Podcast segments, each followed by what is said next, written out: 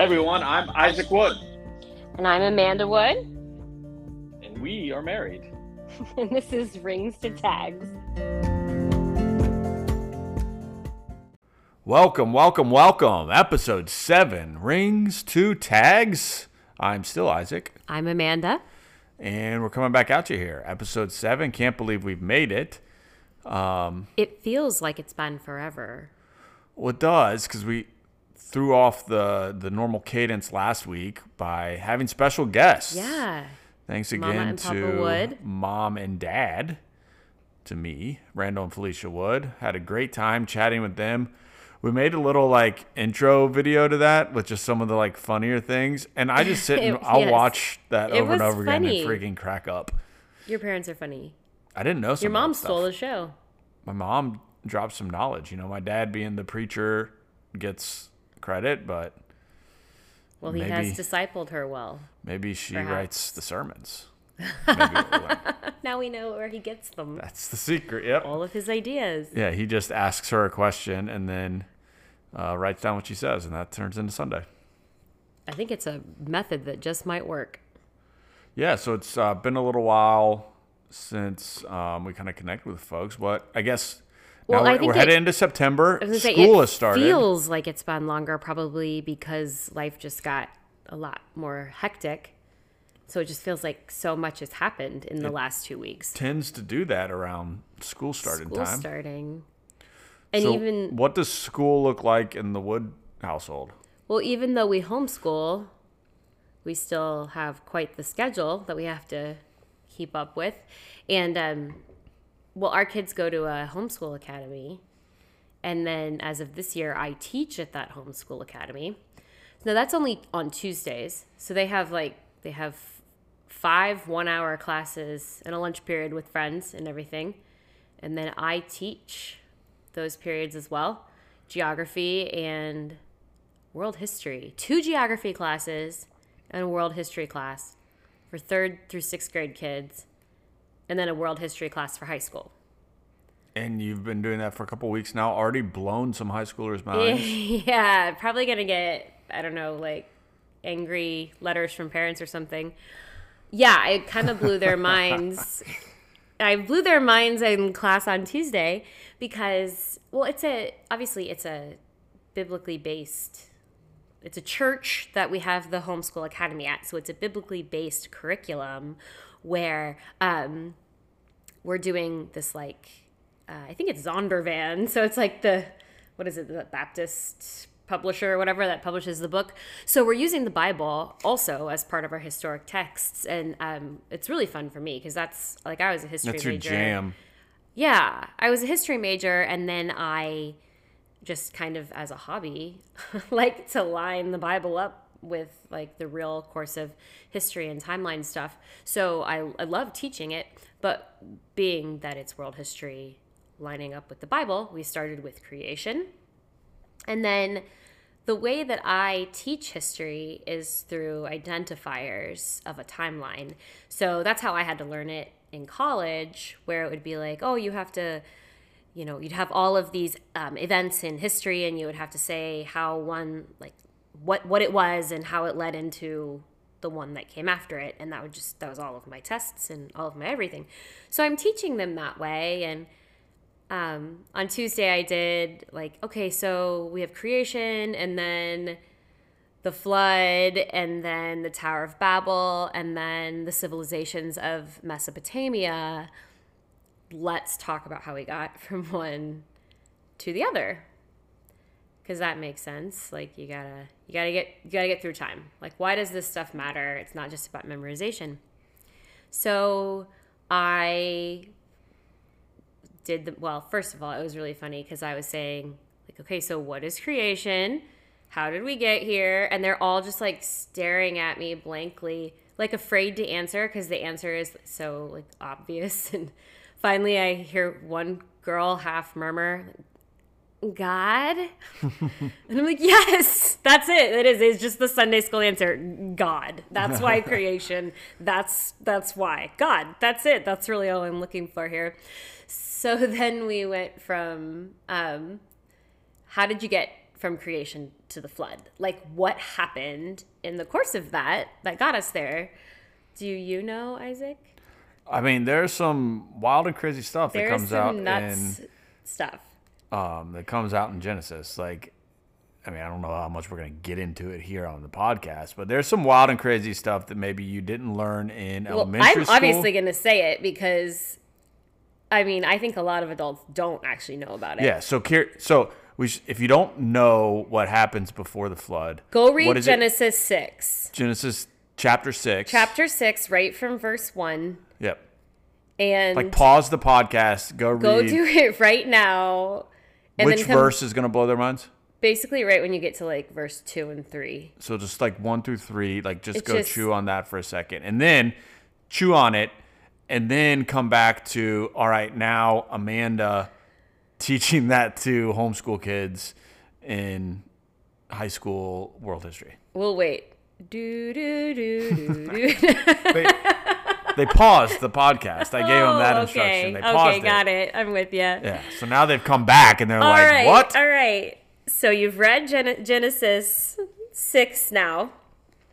So what that's telling us is that it wasn't just, oh, the world was so sinful that made God flood the earth. It was. It was so sinful. But the, the straw that kind of broke the camel's back on this whole and we're done situation was that angels somehow came down from heaven and they were making babies with human women. And yeah, so God's basically said, all right, well, this is a problem, obviously. So I'm going to wipe you all out and we're going to start over. So along with being righteous, we basically know that Noah and his family were chosen because they did not possess any of this, I don't know, angel D N A, like whatever. It's... It's mind-blowing. And it's not a verse that has, like, a ton of answers.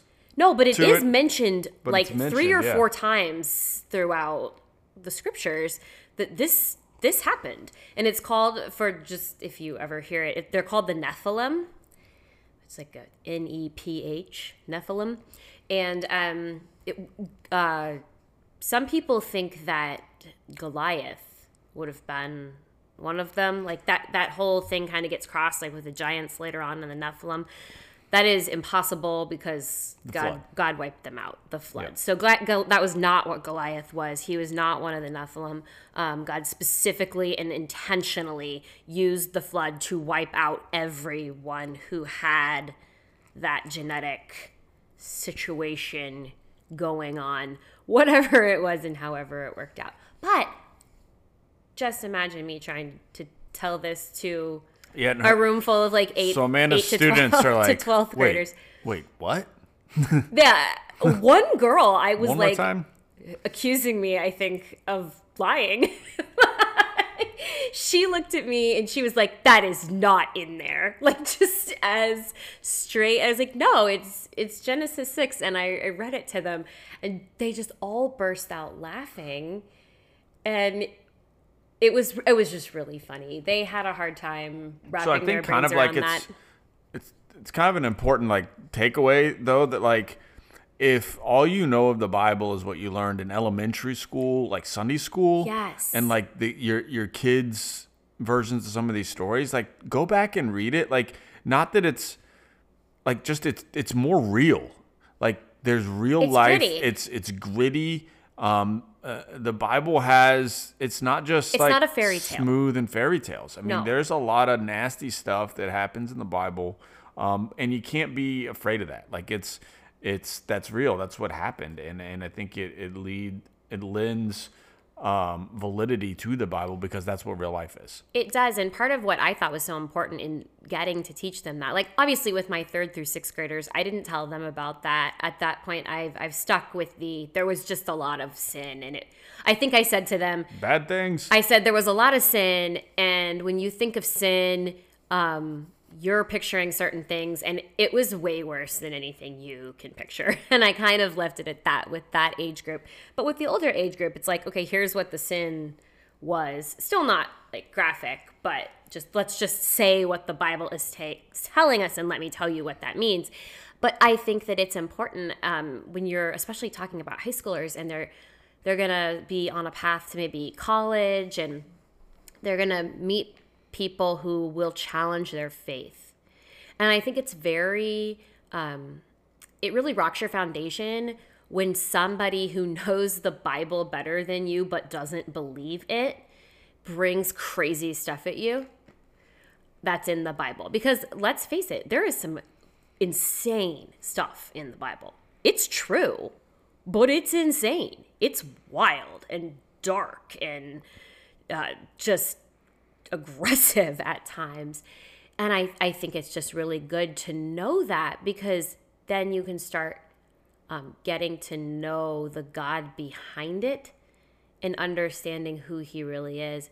And um, that's one of the things that I told I tell my kids in world history, that the reason that it's so important to study the Bible and the history in the Bible, these early chapters in Genesis are not just a bunch of like elementary school um, Bible stories and things to embroider onto pillows, but that beginning of the scriptures is God created the earth, and then he's introducing himself to the world. He's telling these people who he is. He's like, this is who I am. You don't know me yet. Let me introduce myself. So he's introducing himself to us too in all of those things. And that's why a thorough knowledge of it beyond, oh yeah, yeah, uh, Adam and Eve, Noah's Ark, Tower of Babel, Joseph in the Technicolor Dreamcoat, was it? Is good. All right, so we're officially a podcast now because we've been on a Nephilim tangent. Yeah. I mean, That's, who doesn't? Who doesn't? Eventually, do one of those. You know, I gotta have one of those to be real. Um, but back to the the homeschooling and the um, the uh, sort of the, the homeschooling academy that they go to. It's just yeah. been such a blessing to us to be able to get together. Like, it's so awesome. Um, I was homeschooled seventh and eighth grade. Yeah. Uh, growing up, and um, I thought that was weird. Um, it's just not so, you specifically, it's just so, the concept of homeschooling. It's so different. Um, now you have so much support, um, and so many, um, resources oh, yeah. that are available to you to engage your kids in, in, a, in a way of learning, uh, to, to, to help shape what they learn. Um, right. And it's just been a blessing to us. We found this academy, um, last, last year, year. It was in brand the middle new. Of quarantine. Um, and so it was a great, great blessing to us. Um, and, Uh, you know, I, I'll offer up Amanda to anyone who's listening. If you have questions on um, the Nephilim, homeschooling yourself, or or the Nephilim, but uh, you know, homeschooling yourself, if you've got kids, or if you're doing it and you want extra resources, or if you're not doing it but you've thought about it and you're like, well, I don't think I could ever do it. I can tell you, Amanda never saw herself doing it. Never in a million years. And that's why when the call kind of came to do it, we knew it was God, because it was not like my idea and my plan and something I just always thought we would do. It was definitely brought on by moving a couple of times and it finding ourselves in an unfamiliar place right about the time Samuel was ready to start kindergarten. Yep. And that that made a big difference. And then just where we live, there's a lot of stuff that I just didn't really want to be a part of in the school systems. Some of it was just from like lack of familiarity that I don't feel comfortable. Some of it is the familiarity that makes me feel uncomfortable. But there's just a lot of different reasons why we homeschool and why a lot of people homeschool. Like there, there are a great many reasons that you'll find from various families. But if it's something you're interested in, like Isaac said, I would be glad to answer any questions. Don't come to me. Yeah, no, don't, don't ask him. Answers. Nah. But just to be encouraging that, like, you can do it. And I think there's a very big idea out there with people like, oh, I could never. Uh, oh, my child my child and I fight, or this or that. And I just want to encourage you that God designed you to raise your child.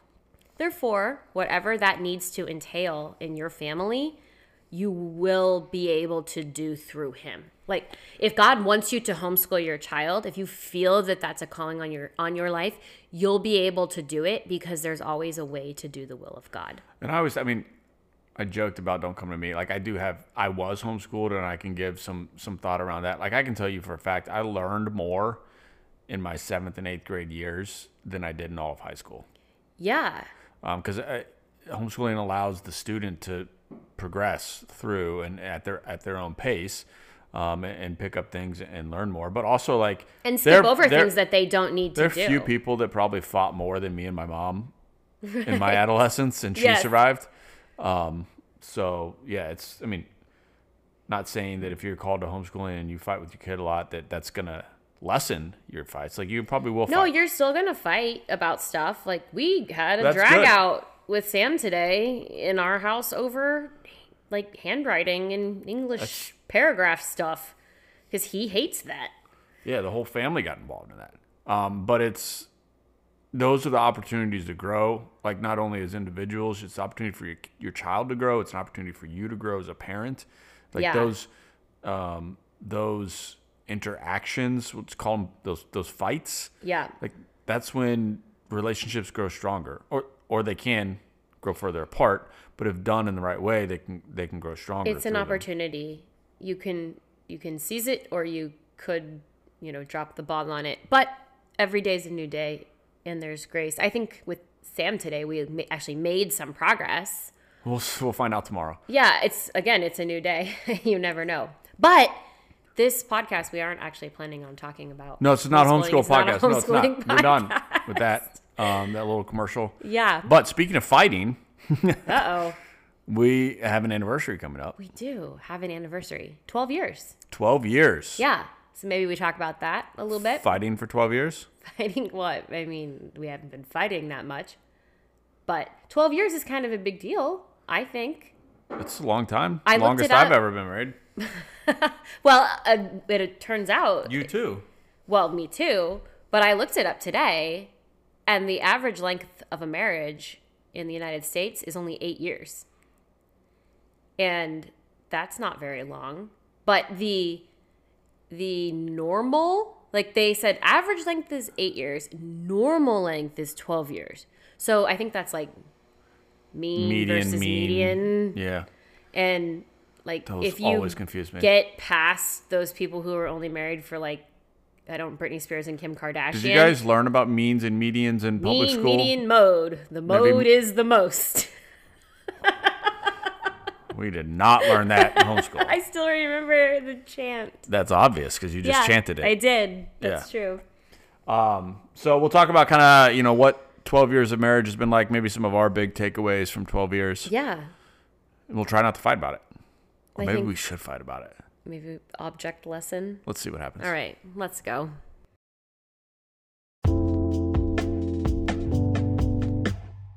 All right. So twelve years of marriage. Yes, twelve years.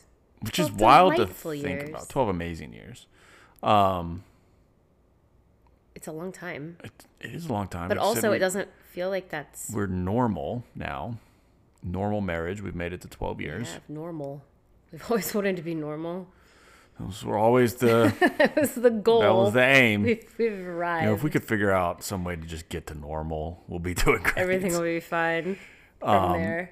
Which is kind of like you say that jokingly, but like really the way we kind of started, like that kind of was.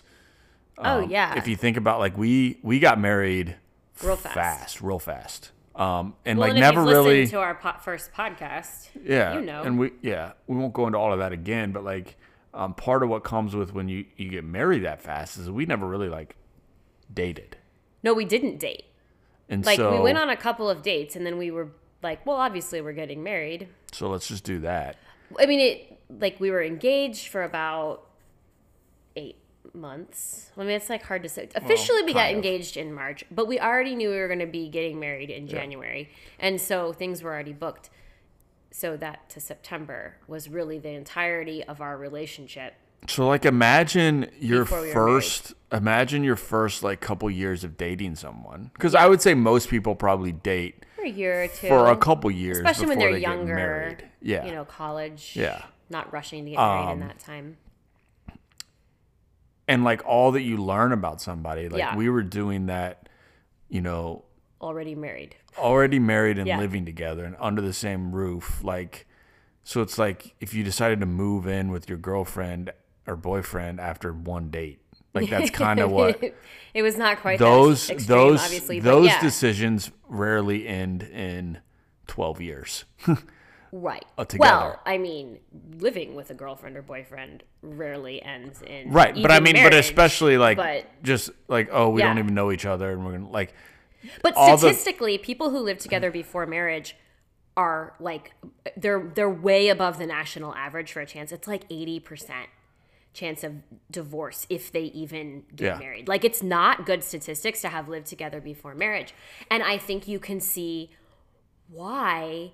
When you like when you have a situation like ours where we didn't date for very long, we just got married and therefore on that day moved in together, and you can see like how difficult that is. There are times I never actually was like, I want to leave, but I had the thought in my brain a couple of times where it's like, if we were just dating, I'd probably want to break up with him right now. Yeah. Like, at no point did I want to leave you. I was just, no. like, analyzing we, from, like, a third-party situation. Like, this would have ended in me leaving. If before. we didn't have the literal words of God telling us to be married to each other, like, and if we weren't married. If we weren't, yeah, we if it just wasn't that we were married. Up. At no yeah. point in was our marriage ever in danger no. of breaking up. That was not something either one of us have ever. But we had a lot of like getting to know each other. Yeah, it was just it's just my out. point is just that it's very it was very tough. Very, very tough to do. Therefore, I can see how people who have entered into it in the improper bounds so what were, would fall apart. What were the toughest things about being married to me? Well, I think most of them and are, are they sound... still the toughest things about being married to me? No comment. No. um, I think most of them are actually going to sound pretty silly out loud, but it felt like a big deal at the time. So, okay. Elizabeth Elliott talks about, oh, what oh, time is ding, that? Ding. twenty-one minutes. Elizabeth Elliott talks about how um, most people think that they've married a prized package, and it doesn't take twenty-four hours to realize that prized package was really more of a surprise package. And huh. that you, she says often, she's like, I don't think it takes twenty-four hours to go, oh my, for the first time.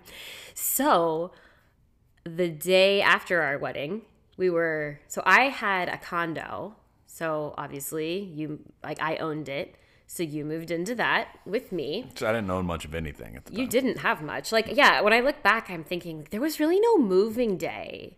It was just like, you were there and a couple boxes, I think I had a couple boxes. of clothes came with yeah. you. And I mean, that was it. You had some like personal effects that most like like keepsake stuff that mostly stayed at your parents and came a couple of years later um, when they moved. But mostly you just came with your clothes. It was like a very long vacation pack was all it really was. I mean, we didn't need any. It's like we weren't taking your television or your bedding or your pillows or, you know, like yeah. any of that stuff I had. Right. And we got new of a lot of it because we were getting married. Um. So within the first twenty-four hours, you know, the weddings happened and the whole family hullabaloo on Sunday. And then we were back now, now at our condo packing because we left for our honeymoon in the morning. And you're kind of like combo packing and unpacking because like, where does my stuff go? And then like, what if this is now also going in a suitcase?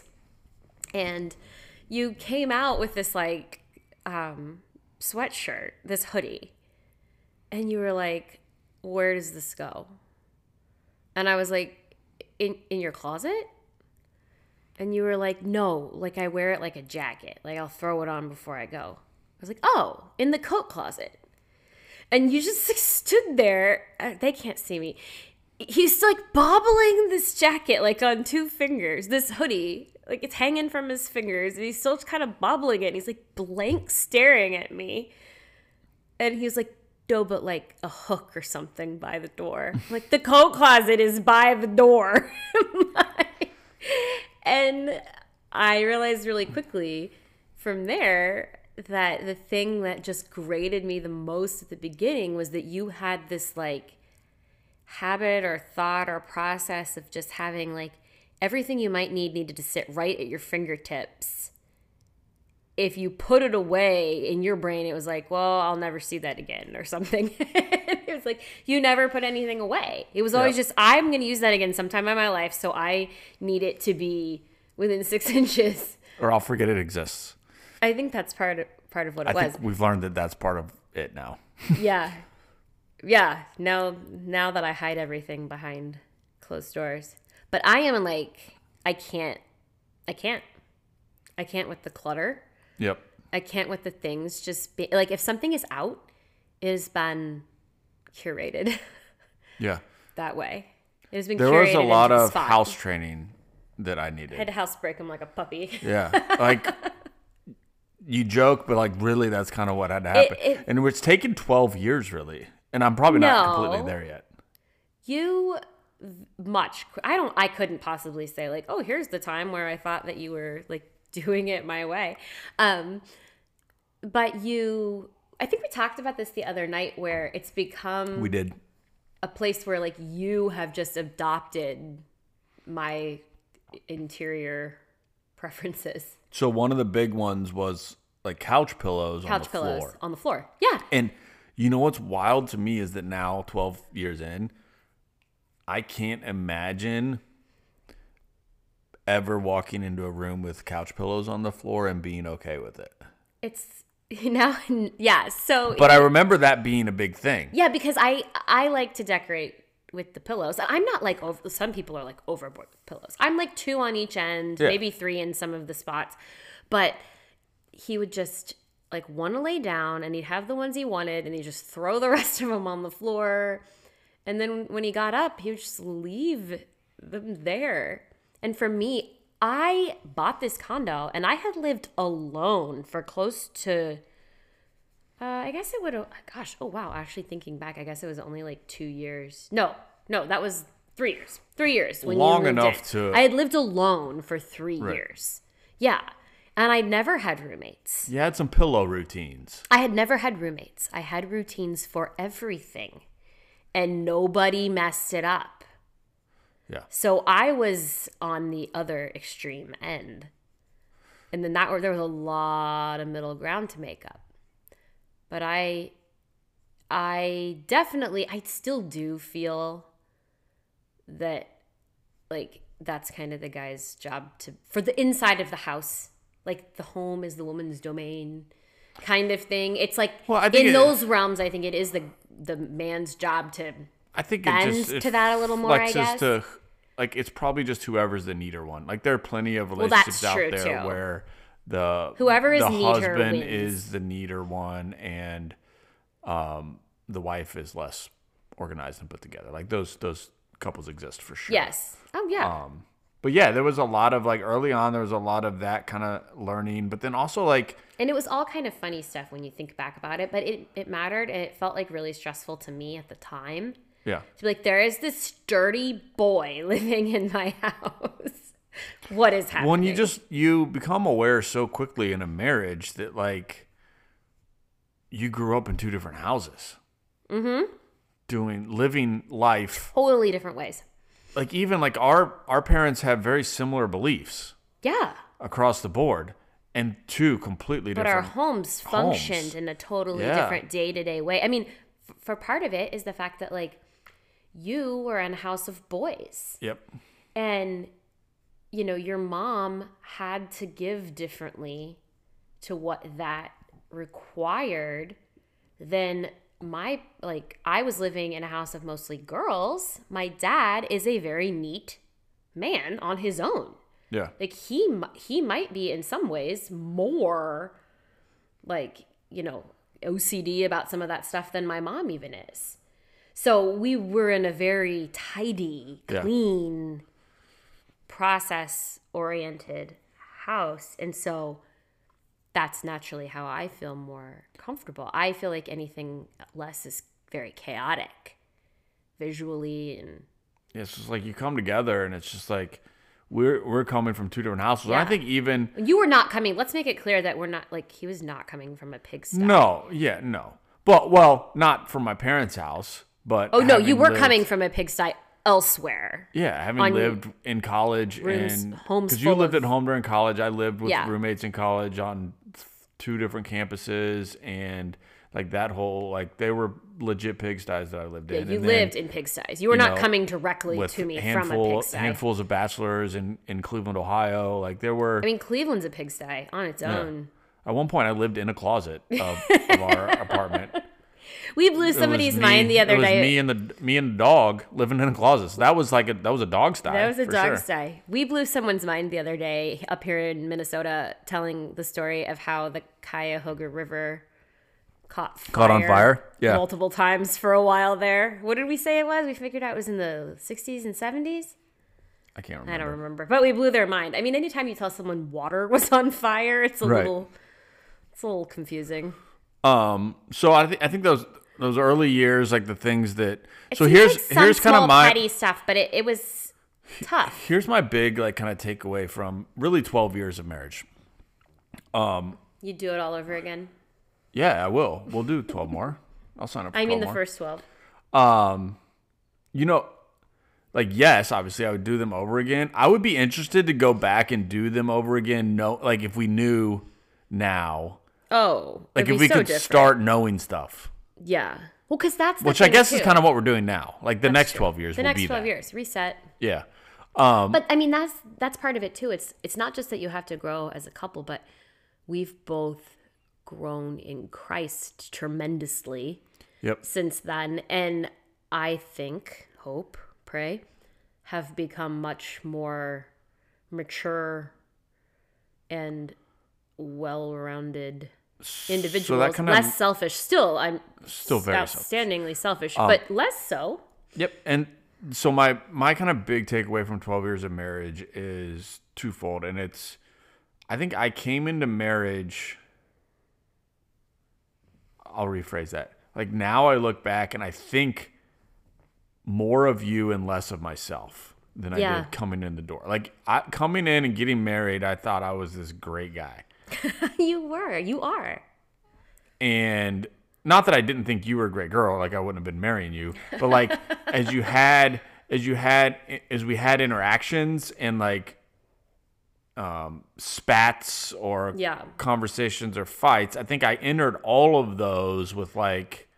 Assuming you were right? Well, like I'm right and she's wrong. Yeah. And now it's like almost flipped. Not that I think that I'm wrong all the time, but just like there's this, there's this, I am much more aware twelve years in yeah. of my own...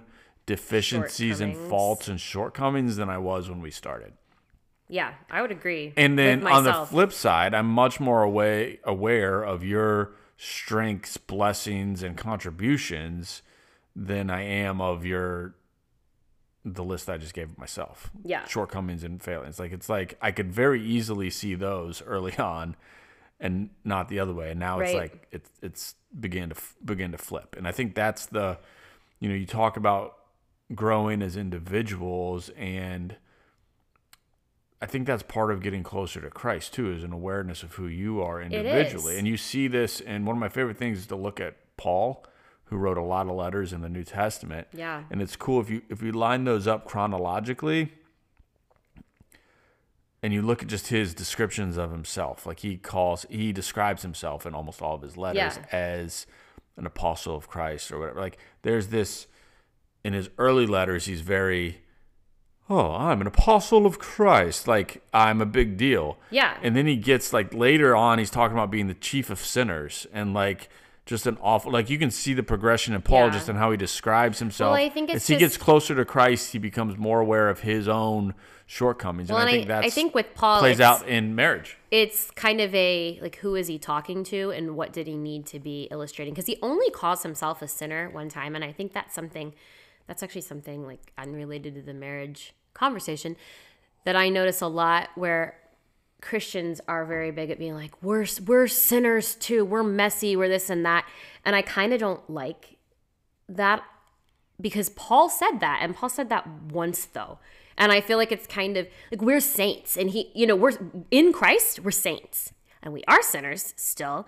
And I think that you see Paul most of the time speak of himself and why he has the authority to speak that, like, the way that he is. And then when he needed to, he pointed out his sinfulness. Right. Like when the situation called get, for it. As you get closer to Christ, you realize how far you are. But you do. It's, it's him but, living, it's him living through you that produces right. the goodness. Exactly. And I think that is actually kind of the catch twenty-two of the Christian life, that um, you feel further away from where you're supposed to be. But you are the closer. Farther you've walked. Yeah. Like you're closer to God than you've ever been before, and it makes you feel further away. Not like in a relational sense, but just like in the end goal kind of sense. And I think that's when you know you're getting somewhere. You're actually getting somewhere when that's that's how it, it seems to you. Because God can reveal more to you when you've walked further with him and you're closer to him. But I do think that he still, it's important to remember that he still looks at us and he sees Jesus. Like right. God looks at us and he sees Jesus. He sees the blood of Jesus. He doesn't look at us and see sin. Right. And so I don't think we're supposed to look at ourselves and see sin either. But just like God, he knows it's there. And the sin we're committing, he's going to continue to convict us on. It, it's like, it, it, it's just like held in balance.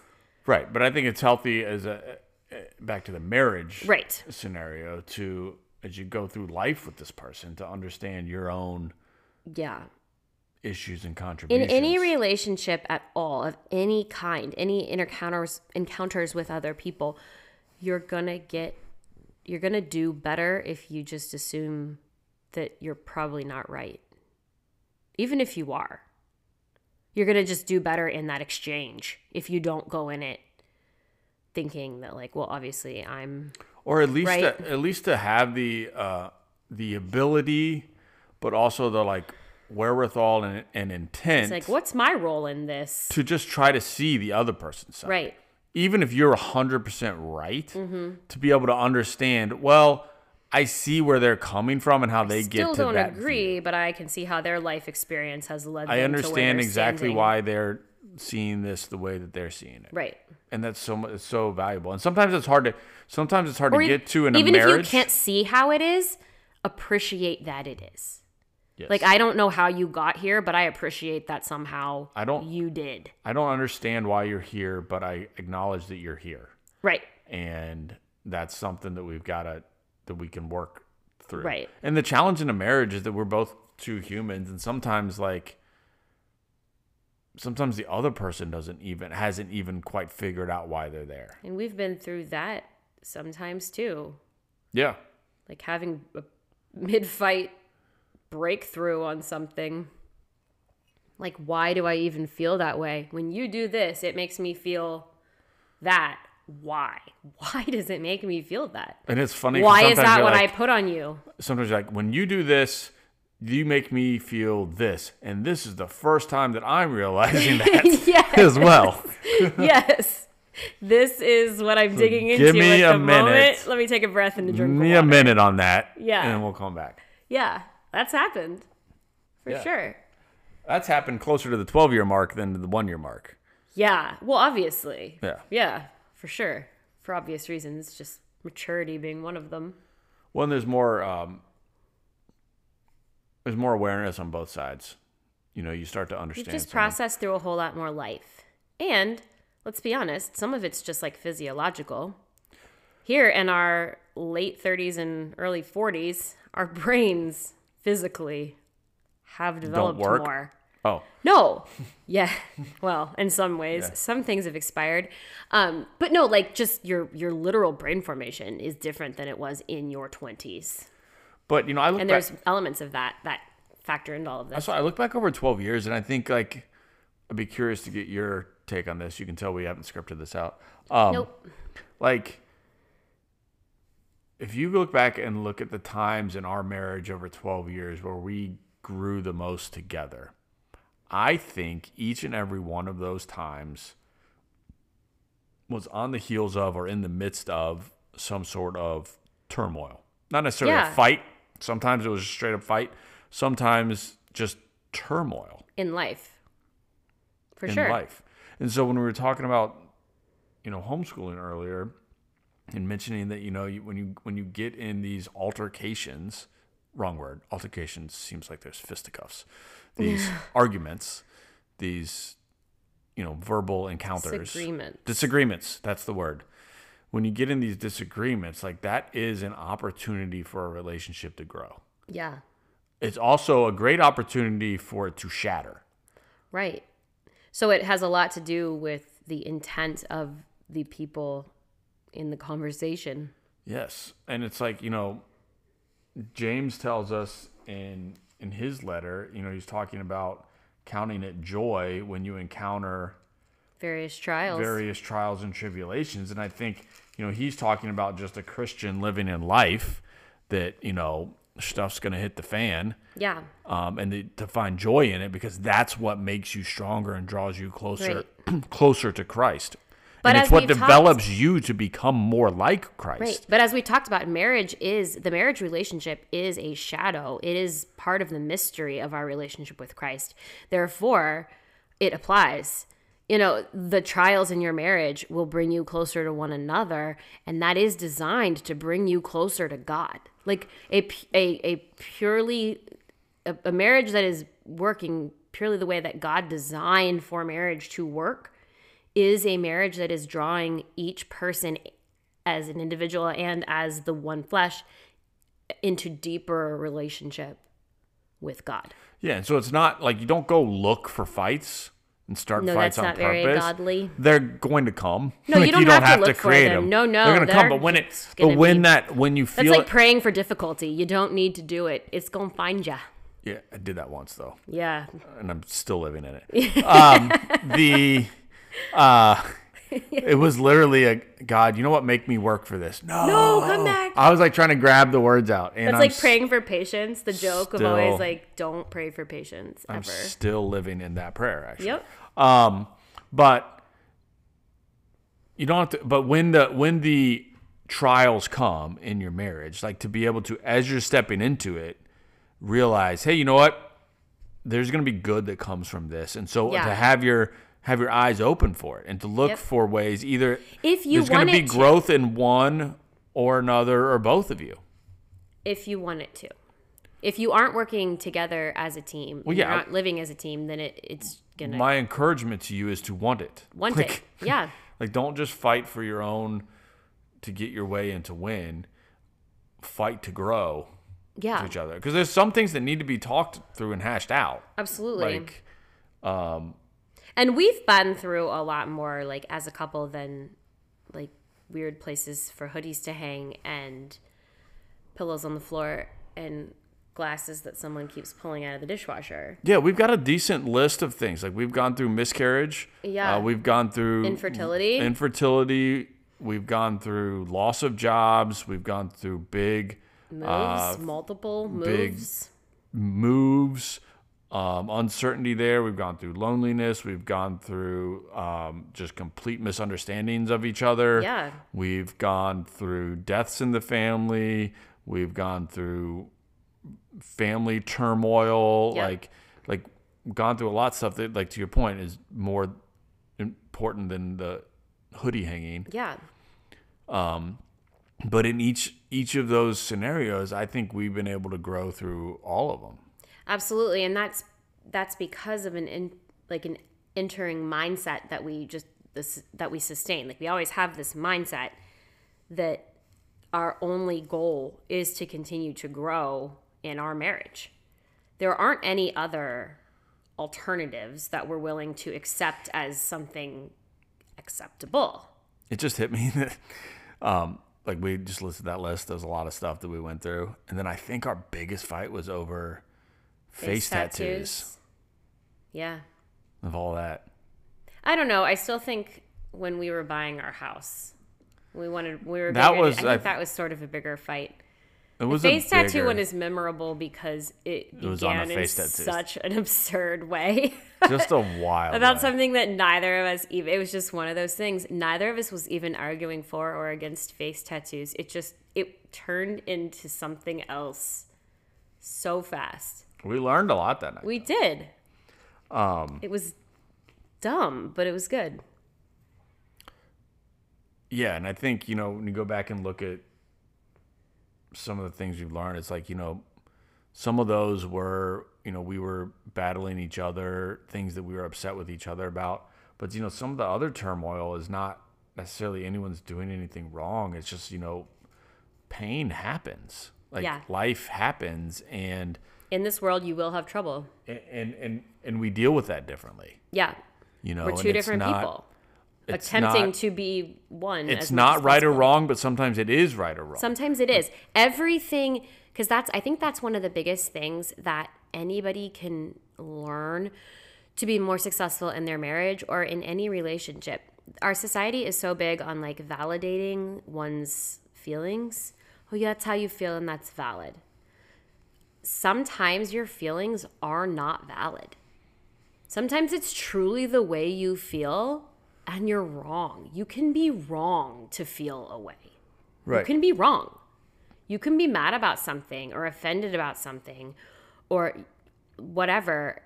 And you can be wrong to feel that way. That's a possible. And I think the sooner you accept, like reject pop culture um, on that and accept that just because you feel something or think something or hold an opinion that you popped up in your little pea brain doesn't make it true and right or even valid.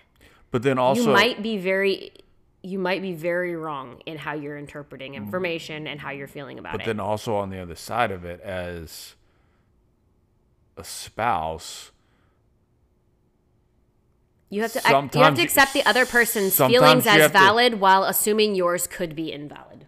But also sometimes you can know that your spouse is wrong and what they're how they're dealing with it, and you have to let them deal with it and get yeah. trusting that God's going to get them to yes, where they need you to do. Be. Um, but my and that my can point be hard. My point is to the individual. Like you look at yourself and say, I have to get to a place where I recognize that just because I feel a way doesn't make it valid. Your feelings are not always valid. Sometimes your feelings are wrong. You don't need to turn that to someone else and say, sometimes their feelings are wrong. Yeah, theirs are too, but this is a self-reflective point. Me, sometimes my feelings are wrong. I am not always right to feel the way that I feel or think the way that I think. The sooner you can accept that about yourself, the sooner you can have much more productive conversations, fights, you know, whatever, because you're not so dug in on your own emotions. Dug in on your own emotions is one of the least helpful places right. you can be when you're dealing with another person. I don't know that we ever made this conscious decision to spend our anniversary episode talking about like all the things that we were like, wrong and that no. we've learned. Well, I mean, we kind of, yeah, no. We just, kinda we just went that way? It just kind of happened, I guess. Listen, here's the stuff that we've screwed up. We wanted it to be kind of an organic thing. But I think it's kind of just a review over how far we've come. And then, like, knowing that twelve years is by no means the pinnacle of our marriage. And that's kind of cool. Well, I, I feel like, you know... We had a lot of things going on. We've moved multiple times. So there was like plenty of things to occupy our minds with. Yeah, to distract us. To distract us, us away. From, to distract us, not necessarily from each other, but just to like... In general. To be able to like kind of digest how we are and where we are yeah. in our marriage. And I just, I really feel like the last, you know, couple of years, we've really kind of rounded into form and to be able to look and be like, you know, we're like... We actually might be doing this. We're okay. We might be doing this, and we're starting to learn things about each other. Whereas yeah. the first, I don't know, maybe it's just the way my forty-year-old brain works, but it's like the first super aged eight years feel like a blur. Yeah. Well, I think it's how your non-detail oriented brain works. Like you, you're a big picture well. guy in general, like for everything. So when you look back over the past, you see the big picture on it, not the detailed events. Right. I see the detailed events more. But I think that... So how did we get here? Can you tell me? Because I don't know. Uh, not at this time of night. But I, I think just the point being that there's been a lot of things that have happened throughout our marriage, and um, a lot of moments, a lot of like big changes that could have very easily distracted us from moving forward together. And one thing as I look over our marriage that I really do think, like one thing that we've really knocked out of the park is that we've never not been doing it together. Like, that's one thing that I feel like we really, one of the best things that it's, I mean, it was so hard. It was a tough thing, but one of the best things that happened to us in our marriage that God did for us was move us away from everything Anybody? we'd known, our family, our friends, and everything we'd known, as hard and like devastating in some ways as that was, it forced us to rely only on each other. And just like we, we got moved to Wisconsin, and we didn't like we didn't really find people. And after a year of that, we got moved to Minnesota, and then was hit the reset button. Like, and the littlest like connections that we had started to form in Wisconsin got ripped out from underneath us in another move. And then we were on our own again. But I think through that, as tough as it was, like God really gave us the opportunity to see that the two of us in Him, we could do this. And but, e- even in our like darkest times, we were doing it together. Yeah. Even if like while we were doing it together, we were like pissed at each other. Right. But we were like together. Yeah. And that was never in question. But I don't really think that we had very many... I don't think we've had like extended periods where we weren't like doing well in our relationship together. No, we were always working on it. I think there were seasons where maybe there was stuff. I mean, everything's going to be up and down, yeah, and that hadn't necessarily been identified yet. But yeah. um but yeah, it's like to the point where if I was a marriage counselor, which I'm not, but if I was, it's like I would almost encourage newlyweds to move, like go take a, like you talk about taking a gap year, like people take gap years yes. now in between before college, or to like go purposefully Re- go somewhere and go rely somewhere. on each other. Maybe not forever, but bonus just for points a couple if you years, can do it when you have kids, because it's a whole lot harder from where you both know, and that's where like you find each other then, yeah, because you don't have so many other people to rely on. Instead, like we didn't, we couldn't call. Um, grandparents to come take care of the kids or any of that stuff. Like we we had to communicate super well. Like, when are we going to get our dentist appointments in? When can we, you know, when are, when can you take them versus I take them versus like how are we going to make these things work? Because every single thing that came up for two to three years, there was absolutely no one to help us. Right. Unless we could have a parent fly in, right? Which we've so done. So we've we've done that. Yeah. I had like we've had surgeries. We've gotten to take one little trip together. We've had two trips together, just you and I, since the um, since we left for Wisconsin, since we left Ohio. One of them I had to drive the kids from Minnesota all the way back to Columbus, Ohio, leave them there, and then fly out to California to meet meet you. Yep. And one of them, we flew my dad here to babysit for, the kids to for babysit. So we go to Fargo, North Dakota. To go to Fargo. Yeah. Oh, and one time we brought your parents to Wisconsin so we could go look for a house in Minnesota. So these yeah. have been our like romantic getaways yeah. over the past few years. But, you know, new well, seasons you know what are we do? coming. Every night, we put the kids to bed. We put the kids to bed and then we're together. Yeah. And that's one thing, like Samuel's Every getting... night that we're in the same city.